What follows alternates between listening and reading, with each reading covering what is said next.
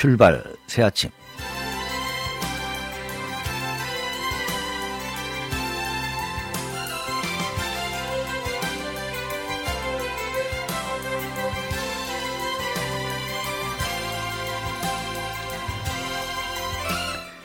정치 여러분 안녕하십니까? CBSN 출발 새 아침 진행의 문석진입니다. CBSN 출발 새 아침은 자동차 사고 통증 치료 전문 뉴욕 통증병원 잔치 음식은 가나에서 가나잔치 제공입니다.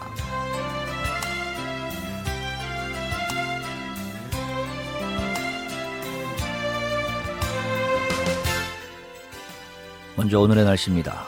오늘 뉴욕 이런 대체로 맑은 날씨를 보이겠습니다. 낮 최고 기온 48도, 섭씨 9도, 밤 최저 기온은 43도, 섭씨 6도의 날씨가 되겠습니다. 수요일은 구름 낀 가운데 점차 맑아지겠습니다. 낮 최고 기온이 54도까지 올라가는 따뜻한 날씨가 되겠고요. 섭씨로 12도입니다. 밤 최저 기온은 35도, 섭씨 1도가 되겠습니다. 목요일도 역시 맑은 가운데 낮 최고 기온이 47도까지 올라가겠습니다. 섭씨 8도입니다. 현재 뉴욕일은 대체로 흐린 가운데 기온은 37도입니다. 섭씨 3도, 체감온도 33도, 섭씨 1도가량 되겠습니다. 바람은 북동풍이 시속 5마일의 속도로 불고 있습니다.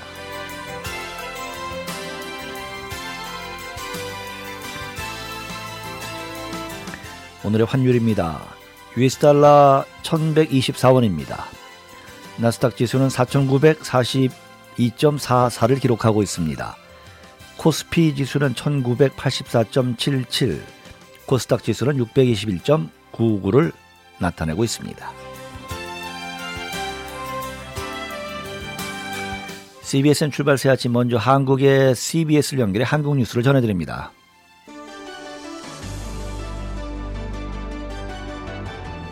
여러분 안녕하십니까? CBS 낮 종합뉴스 박명규입니다. 김영란 전 국민권익위원장은 국회를 통과한 이른바 김영란법에 대해서 원안에서 일부 후퇴한 부분을 아쉽게 생각한다고 밝혔습니다. 김 전 위원장은 그러나 법 적용 대상에 언론인과 사립학교 교원이 포함된 데 대해서는 위헌이라고 생각하지 않는다고 말했습니다. 새누리당이 리퍼트 대사 피습 정국을 틈타서 사드 배치를 밀어붙이려 한다는 비판이 나오고 있습니다. 리퍼트 대사는 오늘 오후에 퇴원합니다. 경찰이 김기종 씨에 대해서 무리하게 종북몰이식 수사를 하고 있다는 우려가 커지고 있습니다. 전국 대부분 지역에 한파특보가 발효된 가운데 꽃샘 추위는 모레 아침까지 이어지겠습니다. 이상은 이 시간 주요 뉴스입니다. 김영란 전 국민권익위원장이 일명 김영란법이 당초 취지보다 후퇴했다며 아쉬움을 표했습니다. 특히 법 대상에 언론인과 사립학교 교원이 포함된 것에 대해서는 단계적 접근이 필요하다는 입장을 밝혔습니다. 박지환 기자가 보도합니다. 부정 청탁 및 금품 등의 수수 금지법, 이른바 김영란법에 대해 법안을 최초 발의한 김영란 전 국민권익위원장은 일부 조항이 아예 빠지거나 축소됐다며 유감을 나타냈습니다. 김 전 위원장은 오늘 오전 서강대학교에서 기자회견을 열고 공직자 이해 충돌 방지안이 국회 논의 과정에서 아예 빠진 데 대해 원안에서 후퇴한 것이라고 언급했습니다. 그래서 원안에서 일부 후퇴한 부분은 사실 좀 아쉽게 생각을 합니다. 이해 충돌 방지 조항은 쉽게 생각하면요. 장관이 자기 자녀를 특채 고용한다거나 사익을 추구하는 걸 금지시킨다는 겁니다. 김 전 위원장은 이해 충돌 방지 조항은 공직사회 전반에 매우 중요한 부분이어서 이번에 시행되어야 했지만 아쉽다고 밝혔습니다. 공직자의 가족이 직무 행위와 관련해 금품을 수수하는 것을 처벌하기 위한 조항에서 가족의 범위가 배우자로 한정된 것도 지적했습니다. 가족의 범위를 배우자로 축소한 부분도 사실 저는 좀 아쉬운데요. 사실 전직 대통령의 자녀들, 형님들이 많이 문제돼 왔지 않습니까?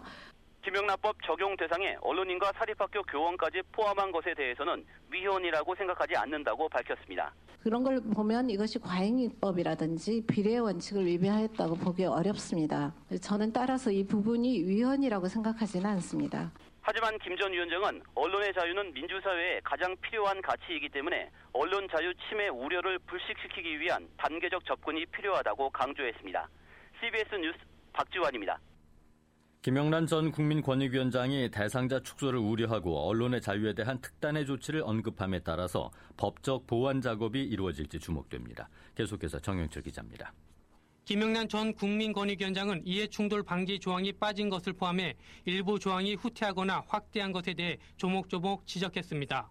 김 전 위원장은 이해 충돌 방지가 빠진 것은 반쪽 입법이라며 기존에 처리된 법과 함께 시행될 수 있도록 조속한 입법 작업을 촉구했습니다.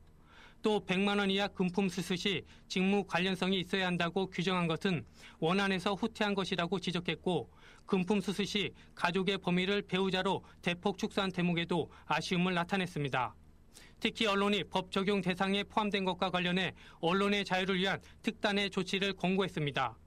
법의 최초 제안자인 김영란 전 권익위원장이 주요 쟁점에 대한 견해를 밝히며 입법 손질을 권고함에 따라 내년 9월 시행 이전에 국회에서 개정 작업이 이뤄질 가능성은 더욱 커졌습니다.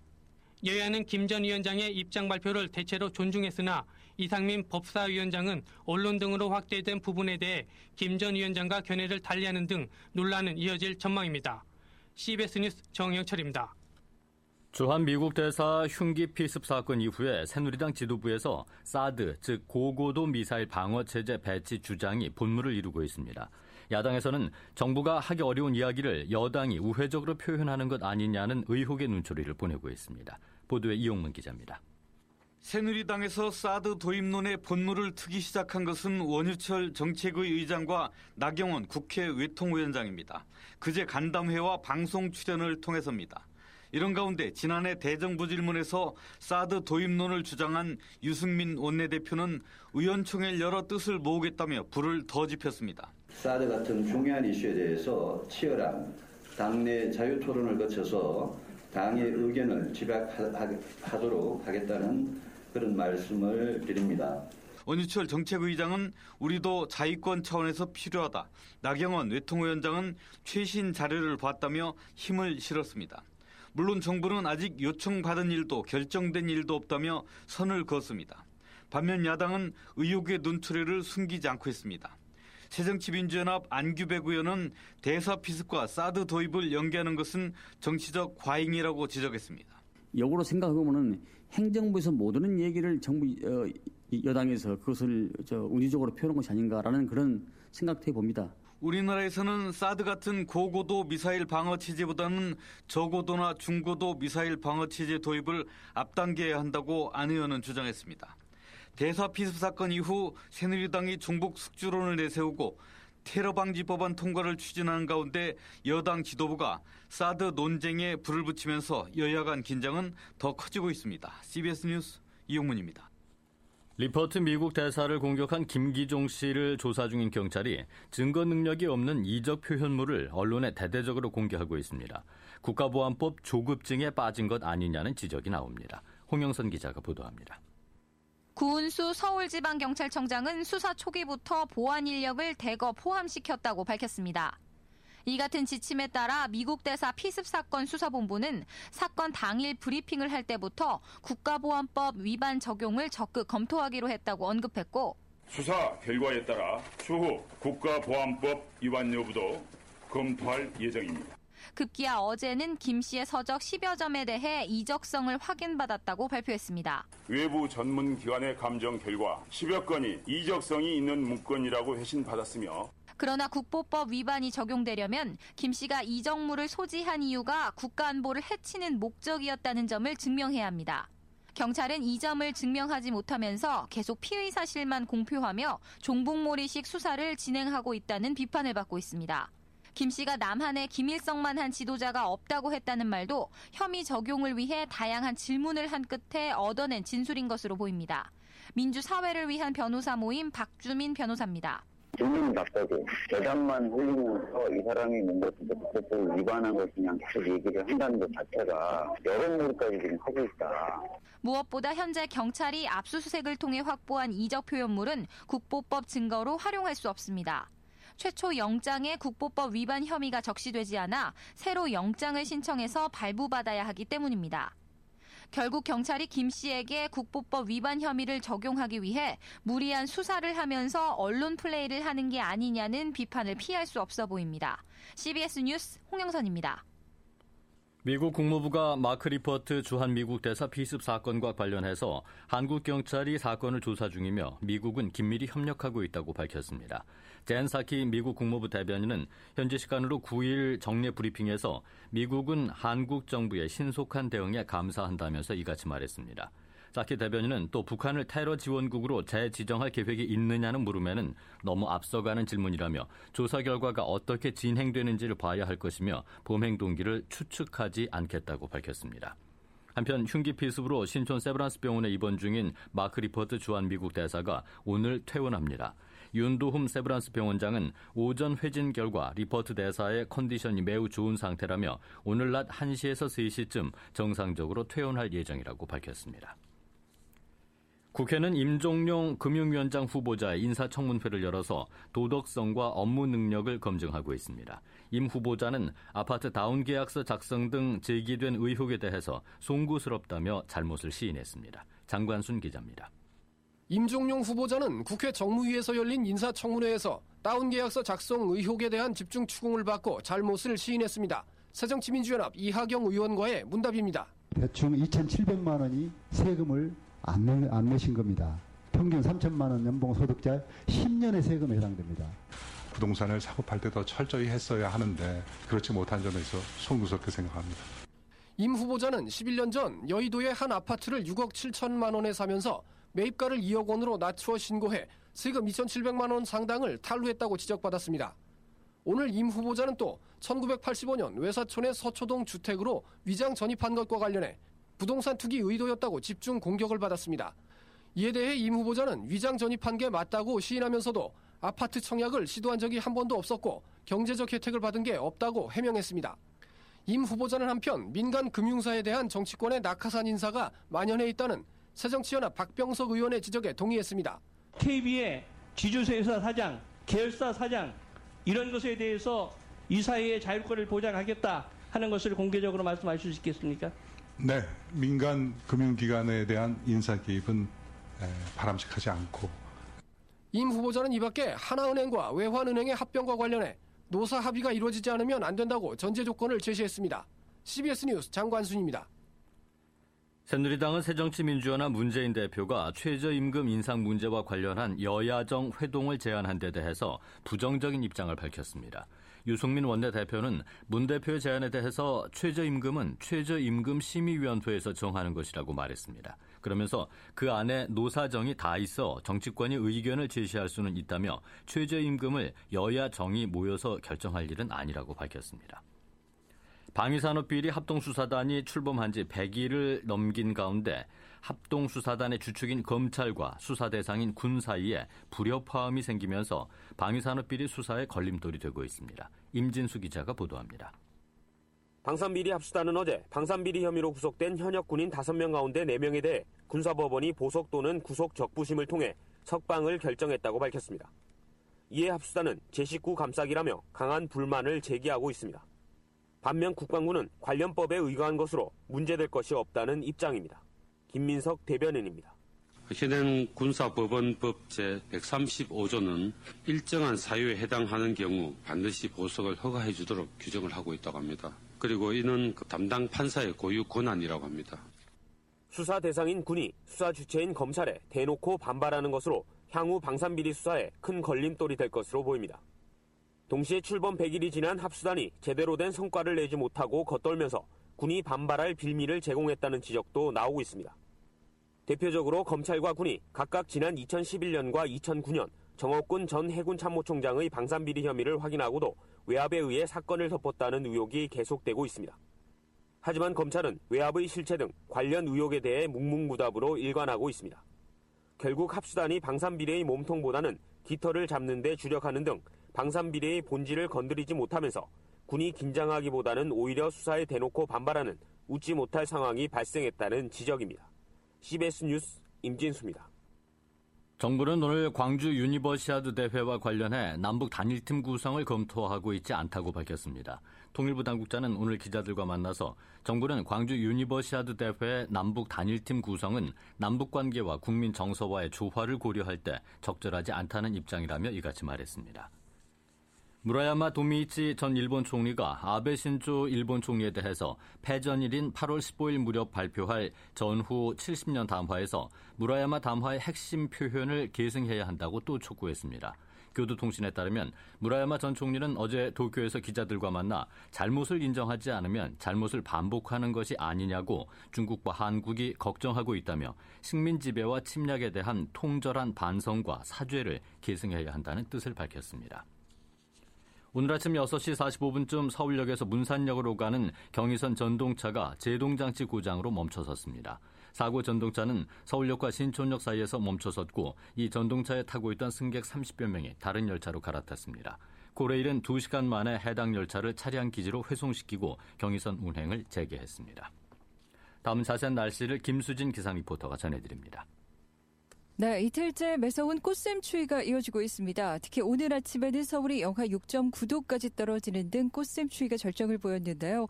현재 제주를 제외한 전국 대부분 지역에 한파특보와 건조특보가 발효 중이고 해안과 내륙 일부 지역으로는 강풍특보까지 내려져 있는 상태입니다. 큰 기온 변화에 따른 건강관리 각별히 유의하셔야겠고요. 더불어 화재 예방과 시설물 관리에도 각별한 주의가 필요하겠습니다. 그 밖에는 오늘 전국이 대체로 맑은 날씨를 보이는 가운데 전남 서해안과 제주 지역은 낮까지 산발적으로 눈이 살짝 날리는 곳이 있겠습니다. 그리고 오늘 한낮 기온도 크게 오르지 않겠는데요. 서울이 영상 1도에 그치겠고 춘천, 청주, 전주 2도, 대구 4도, 부산 6도의 분포로 예년 기온을 7도에서 10도가량 크게 밑돌겠습니다. 또 찬바람이 계속 강하게 불 것으로 보여서 종일 추운 날씨가 지속되겠습니다.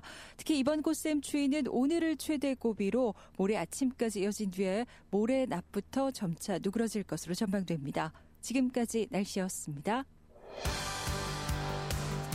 CBS 노컷 뉴스는 CBS 홈페이지 cbs.co.kr이나 노컷 뉴스 홈페이지 nocutnews.co.kr 스마트폰과 스마트 TV, 아이패드 등 모든 스마트 기기와 팟캐스트를 통해 다시 보고 들으실 수 있습니다.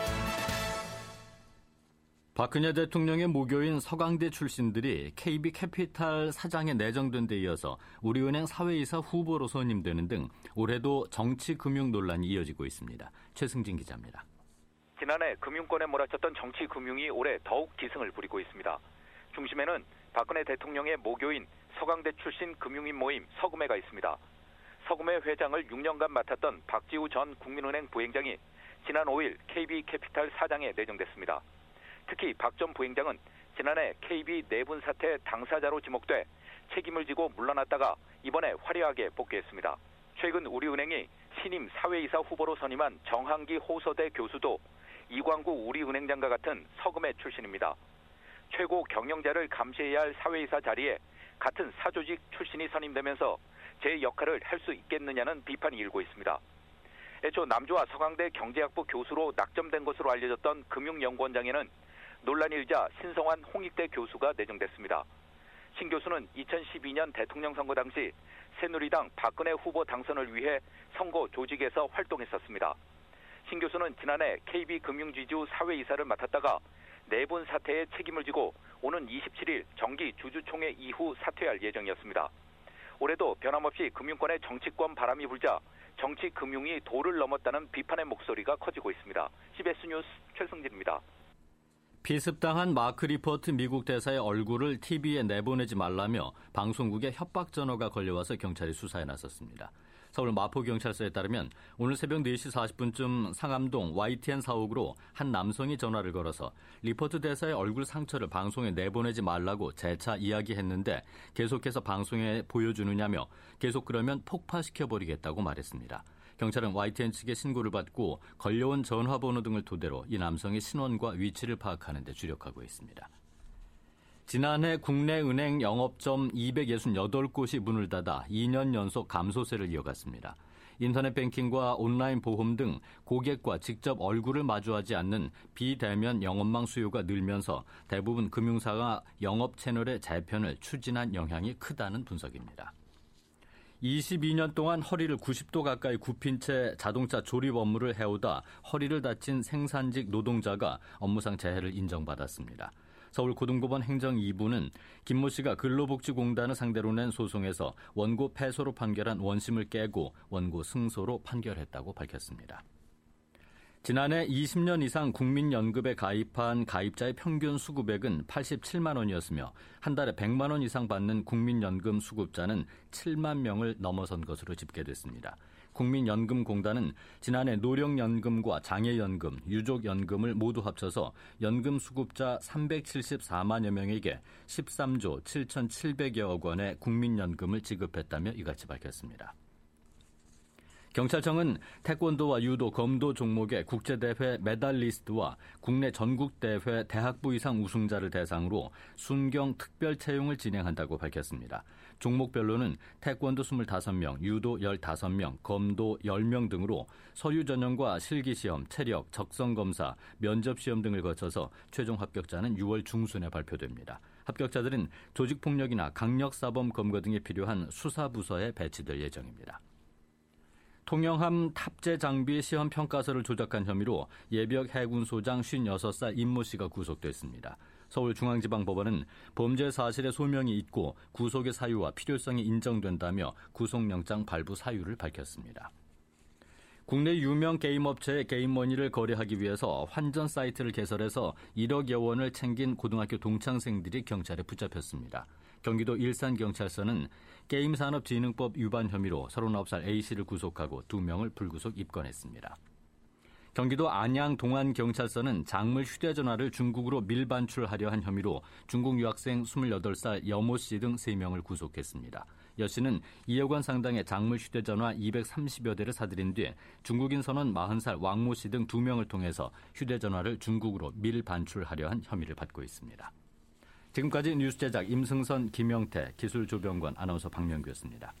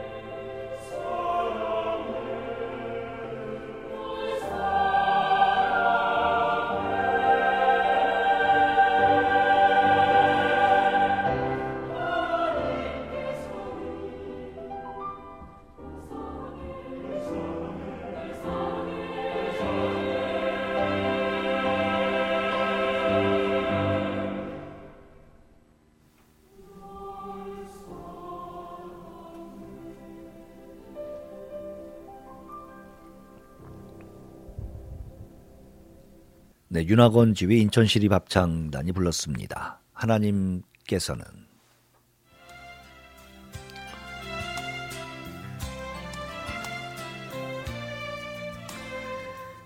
네, 계속해서요.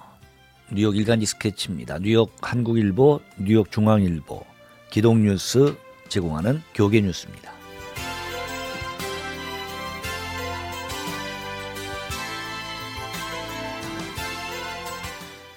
네, 뉴저지 주 정부가 각 병원에 지원하는 무보험자 치료 프로그램 체리티 케어라고 하는데요. 이 지원금 예산을 대폭 삭감해 비상이 걸렸다는 소식입니다. 최근 주 보건국이 발표한 2015-2016 회계연도 병원별 무보험자 치료 프로그램 예산안에 따르면 한인 환자들이 많이 찾는 병원들의 예산이 2014-2015 회계연도 대비 90%나 줄었습니다. 핵켄색 대학병원의 경우 2014-2015 회계연도에 주정부로부터 약 1,014만 달러를 지원받았으나 오는 회계연도에는 90%나 삭감된 102만 달러만 지원받게 됩니다.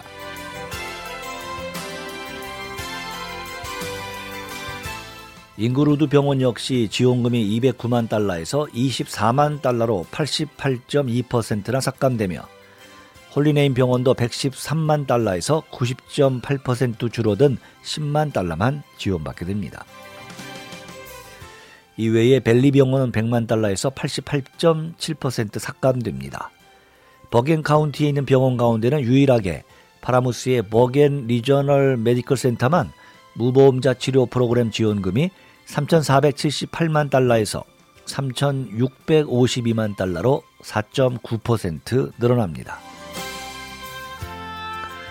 주정부는 지원금 삭감에 대해 건강보험개혁법 시행 후 주정부 메디케이드 등 보험에 가입한 주민이 크게 늘었다며 이 때문에 무보험자 치료 프로그램을 이용하는 주민이 대폭 감소할 것이라며 배경을 밝혔습니다.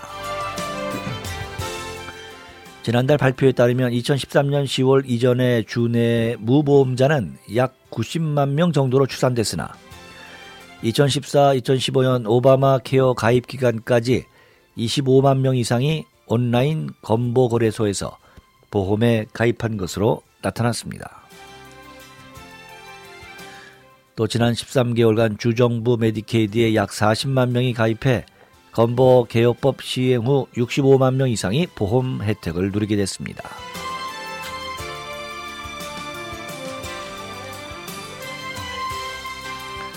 기존에 보험을 갖고 있던 주민이 오바마 케어로 전환한 경우를 감안하더라도 무보험자가 절반 가까이 줄었다는 설명입니다. 하지만 각 병원에서는 무보험자 치료 프로그램 축소에 대해 우려하고 있습니다. 일부 병원은 건보 개혁법의 효과가 아직 뚜렷하게 나오지 않은 상황에서 무보험 환자를 위한 예산을 삭감하는 것은 너무 이르다는 입장입니다. 한인 환자가 많이 찾는 잉글우드 병원과 홀리네임 병원 등은 주정부 지원금이 무보험자 치료 프로그램 전체 예산의 일부이기 때문에 당장 큰 폭으로 프로그램이 축소되지는 않겠지만 장기적으로는 수혜자가 줄어들 수 있다고 밝혔습니다.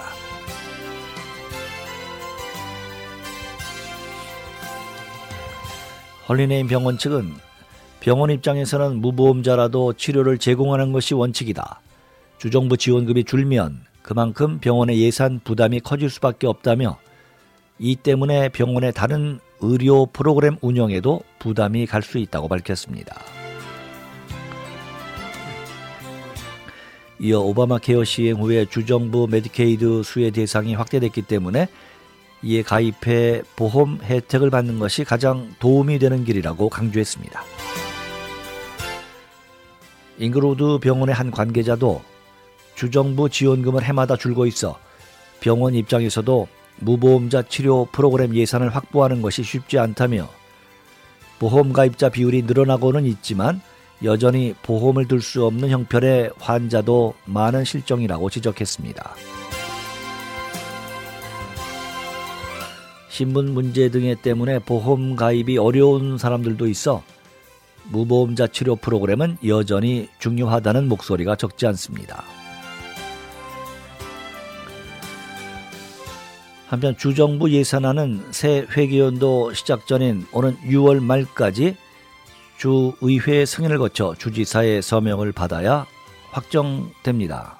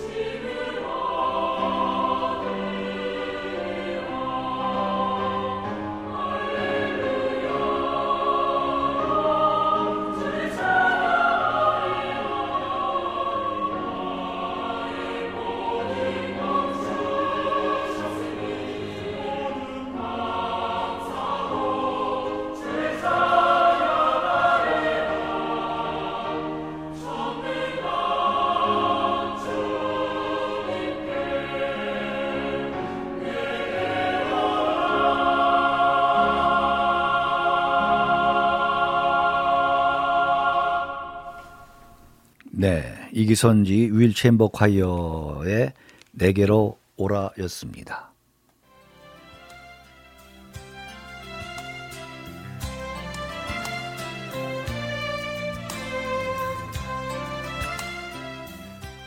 네, 계속해서요.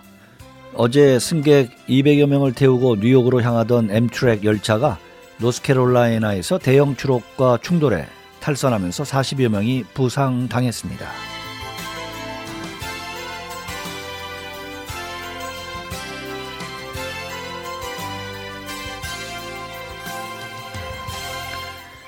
AP통신에 따르면 어제 오후 12시쯤 중장비를 운반하던 대형 트레일러 추럭이 철로에 끼어 지나가던 열차와 충돌했습니다. 핼리팩스 카운티 경찰은 열차 운전수가 철로에 멈춰선 트럭을 멀리서 보고 정차를 시도했지만 결국 충돌했다며 충돌로 짐을 싣고 있던 열차 한 칸과 비즈니스 클래스 열차 한 칸이 부분적으로 탈선했다고 밝혔습니다. 다행히 열차가 전복되지는 않았습니다. 경찰에 따르면 이번 사고로 40여 명이 부상을 당했으며 버스와 앰뷸런스를 이용해 핼리팩스 메모리얼 병원으로 후송돼 치료를 받고 있습니다. 사망자나 심각한 부상자는 없는 것으로 나타났습니다.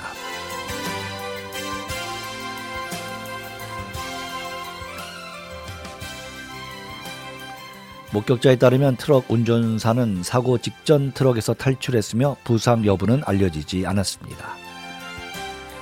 한 목격자는 이동식 주택까지 싣고 있던 트럭이 우회전을 하기 위해 시도하다 결국 건널목에 끼어 달려오던 열차와 부딪혔다고 상황을 전했습니다. 앰트랙에 따르면 당시 열차에는 승객 212명과 8명의 승무원 등 220명이 타고 있었습니다. 사고가 발생한 열차는 노스캐롤라이나 샬롯을 출발해 워싱턴 DC를 경유 뉴욕으로 오던 중이었습니다.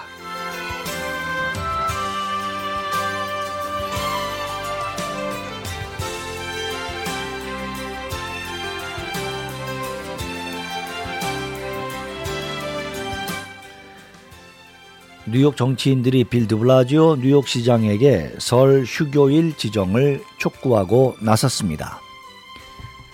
민주당의 그레이스 맹을 비롯한 12명의 뉴욕시 연방 하원의원 전원과 민주당의 대니얼 스쿼드론, 민주당의 토비 앤 스타비스키 등 주 상원의원, 론 김, 에드워드 브라운스타인 등 주 하원의원 8명, 그리고 마가렛 친, 피터 구 시의원 등은 어제 드블라지오 시장에게 설 휴교일 지정 약속 이행을 요구하는 서한을 보냈습니다. 정치인들은 서한에서 2015-16학년도 공립학교 휴교일에 이슬람 명절인 이드 알 하드하와 이드 알 피트르를 포함시킨 것에 찬사를 보낸다며 설 또한 휴교일로 지정하겠다는 드블라지오 시장의 공약을 지키는 일 역시 매우 중요하다고 강조했습니다. 정치인들은 또 설이 이번 학년도에는 중간 겨울방학 기간에 있어서 어차피 휴교 상태였지만 내년 설은 월요일인 2월 8일이라며 휴교일 지정의 필요성을 지적했습니다. 새학년도 중간 겨울방학은 내년 2월 15일부터 19일이어서 설이 방학에 포함되지 않습니다.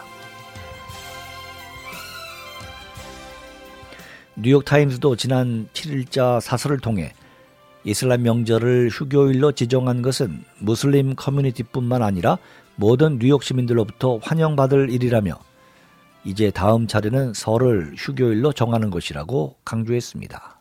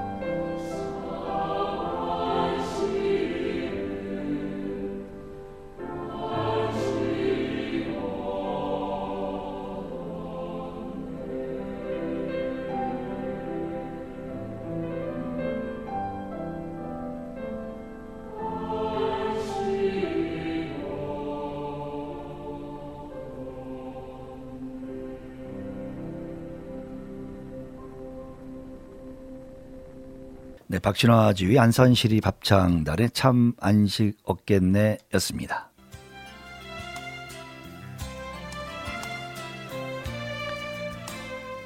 네, 계속해서요. 불법 체류자 원정 출산 자녀 시민권 안 준다 이런 제목의 기사네요. 불법 체류자의 미국 출생 자녀는 물론 이른바 원정 출산에 의한 미 시민권 취득을 금지하는 법안이 연방 상하원에서 재추진되고 있어 규추가 주목됩니다.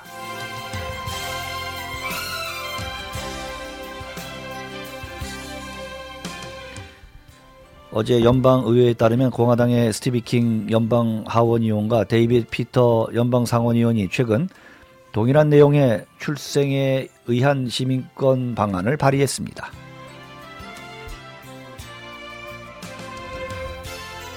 이 법안은 부모 중 한 명 이상이 미 시민권자이거나 합법 영주권자, 미 군대 복무자인 신생아를 제외한 외국 국적의 부모를 둔 신생아들에게 시민권 취득 자격을 제한한다는 내용이 골자입니다.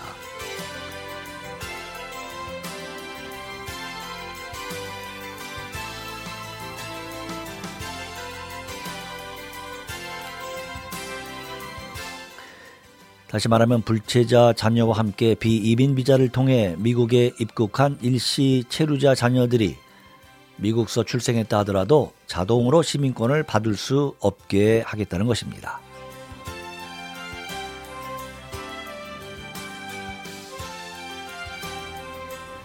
현행 연방헌법은 부모의 체류 신분과 관계없이 불체자를 할지라도 산모가 미국 내에서 아이를 출산하면 해당 신생아에게는 자동적으로 미국 시민권이 부여하는 속지주의를 원칙으로 하고 있습니다.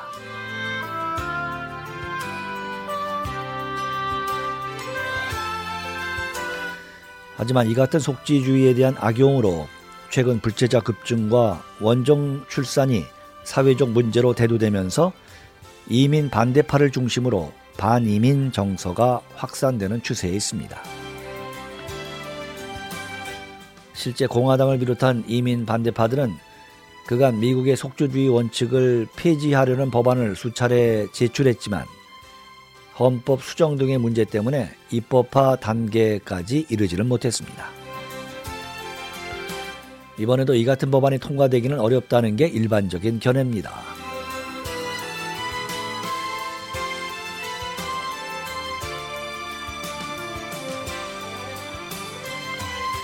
공화당이 비록 상하원 다수당을 차지하고 있으나 상원의 60표 장벽을 넘어야 한다는 데다 더욱이 수정 헌법까지 개정해야 하기 때문입니다.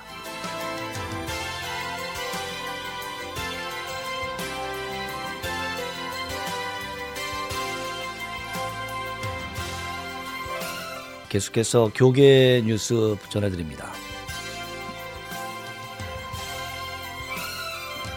해외 할인 장로회 KPCA 뉴욕 노회 52회 정기 노회가 어제부터 오늘까지 뉴욕 참 좋은 교회에서 열립니다. 어제 오후 8시에 열린 회의에서는 신임 노회장의 신상필 목사, 부노회장 김성은 목사, 이주익 장로가 당선됐습니다. 목사 회원 59명 중 40명, 장로 회원은 16명 중 14명이 참석해 교회가 성사됐고 신상필 목사와 김성원 목사, 이주익 장로는 압도적인 표를 얻어 각각 노회장과 부노회장에 당선됐습니다. 이 밖에 신임 임원에는 서기 최호선 목사, 부서기 허용구 목사, 회록서기 주영광 목사, 부회록서기 심재철 목사, 회계 김주태 장로, 부회계 김종대 장로, 감사 이상호 목사, 성영경 목사, 오지환 장로가 임명됐습니다. 또한 올해 열리는 KPCA 총회 참석할 목사 7명과 장로 10명의 총대는 선거를 통해 선출됐습니다. 각 부서 보고에서 광야교회 담임 김용철 목사의 교회 폐쇄 청원건이 회원들의 동의로 가결됐습니다.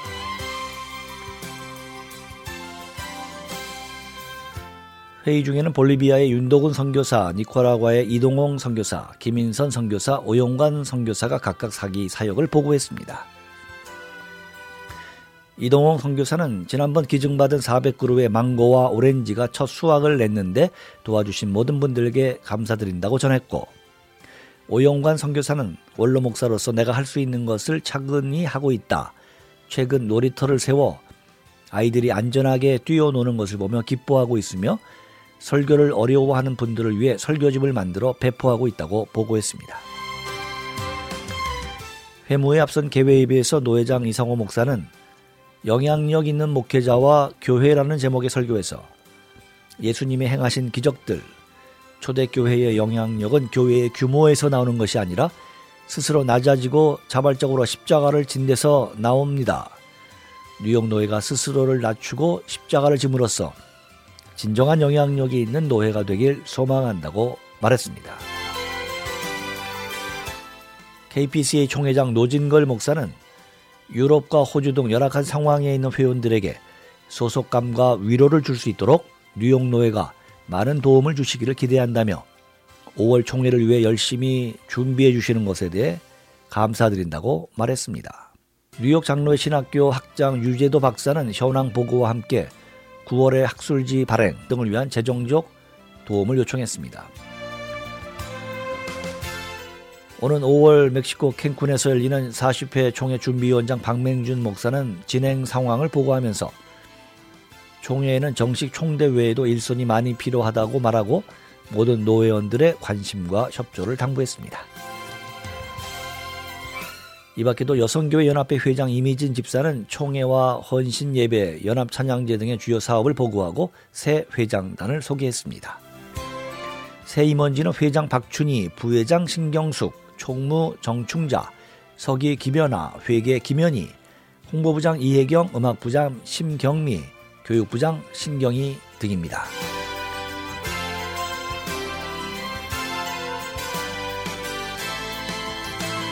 네, KPCA 동북노회도 어제 은혜교회에서 정기 노회가 열렸습니다. 신임 노회장에는 목양 장로교회 송병기 목사가 선출됐습니다.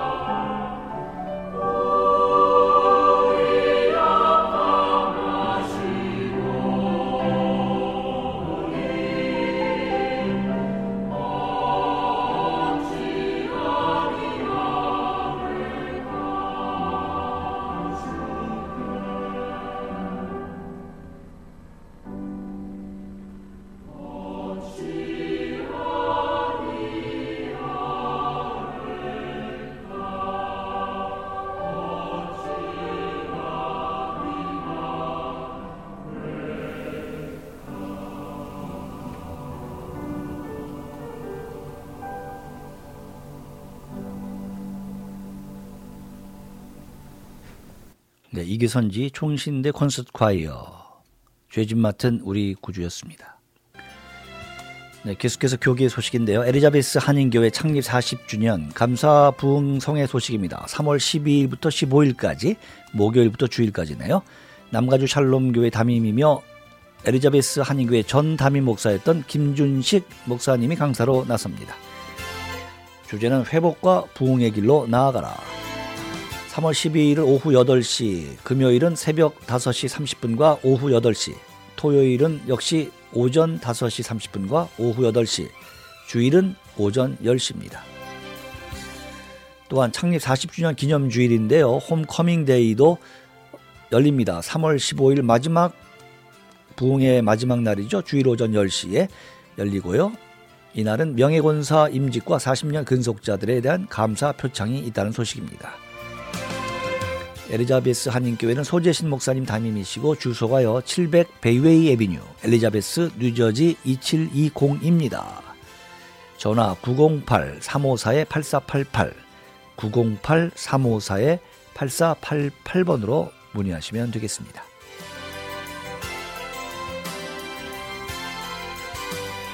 네, 뉴욕 주능교회 창립 5주년 그리고 성전 구입감사 예배한다는데요.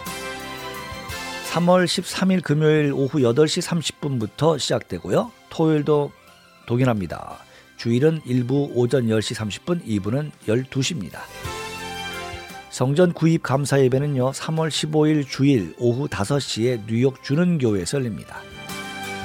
주소는 145-15 베이사이드 에비뉴 플러싱 뉴욕 11354고요. 관련 문의는 전화 718-353에 1202번 718-353에 1202번으로 문의하시면 되겠습니다.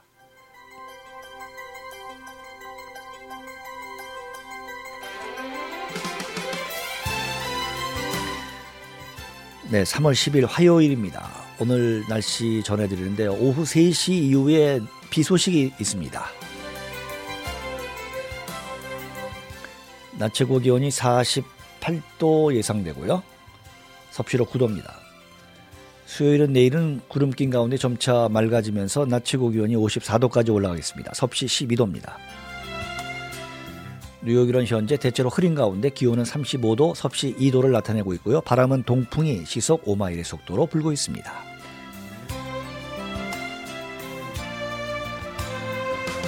자동차 사고 통증 치료 전문 뉴욕 통증병원 잔치 음식은 가나에서 가나 잔치 제공으로 보내드린 CBSN 출발 새 아침 3월 10일 화요일의 순서를 여기서 마칩니다. 지금까지 진행의 문석진입니다.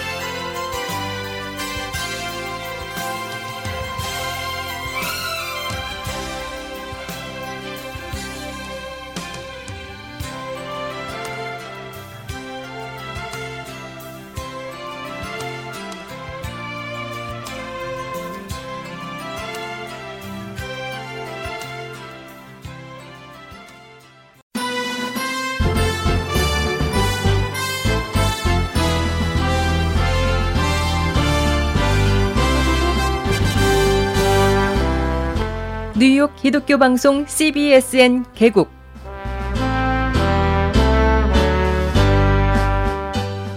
뉴욕 기독교 방송 CBSN이 개국했습니다. 이렇게 방송을 시작할 수 있도록 인도하신 하나님께 감사와 찬송과 영광을 올려드립니다. 사랑하는 청취자 여러분, 이렇게 새로운 인터넷과 앱을 통한 기독교 방송국이 주님의 섭리 안에서 이루어진 것이 정말 감사하지 않습니까? 뉴욕 기독교 방송 CBS에는 우리가 우리의 능력으로 만든 것이 아닙니다.